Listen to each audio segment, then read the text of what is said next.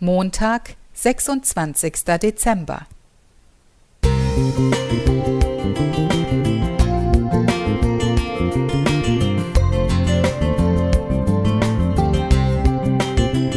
Ein kleiner Lichtblick für den Tag.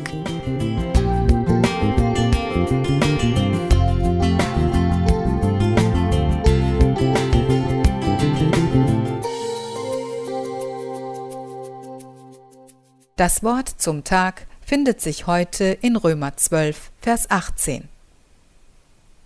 Ist's möglich, so viel an euch liegt, so habt mit allen Menschen Frieden.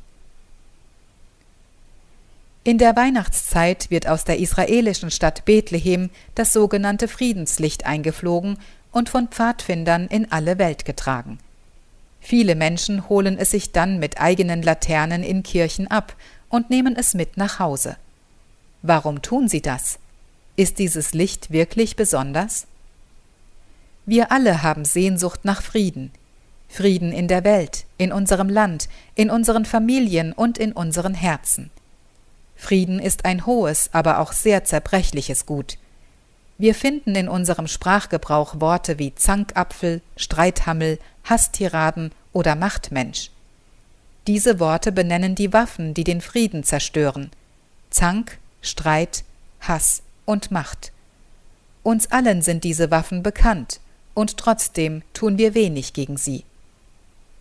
Jesus sagt: Aus dem Herzen kommen böse Gedanken. Matthäus 15, Vers 19. Das ist die Tragik, solange wir in dieser gefallenen Welt leben. Jeder Krieg hat einmal im Herzen eines Menschen angefangen, so ist es auch mit jedem Streit. Tragt euren Teil dazu bei, mit anderen in Frieden zu leben, soweit es möglich ist.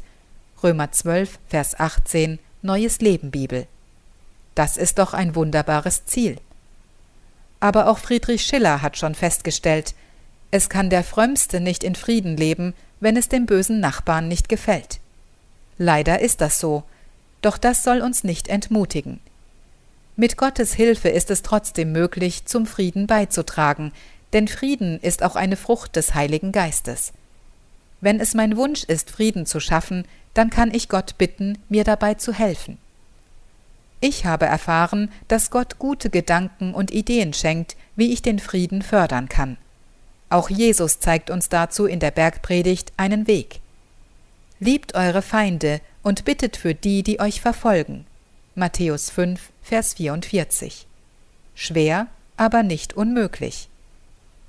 Freundlichkeit, Hilfsbereitschaft und Anteilnahme können zum Beispiel Schlüssel zu einem verschlossenen Herzen sein. Darüber hinaus können zwei kleine Buchstaben zum Frieden in mir und in der Welt beitragen: zu Frieden. Gott helfe dir und mir, Frieden in diese Welt zu tragen. Und der Friede Gottes, der höher ist als alle Vernunft, wird eure Herzen und Sinne in Christus Jesus bewahren. Philipper 4, Vers 7. Amen. Mali Weigt.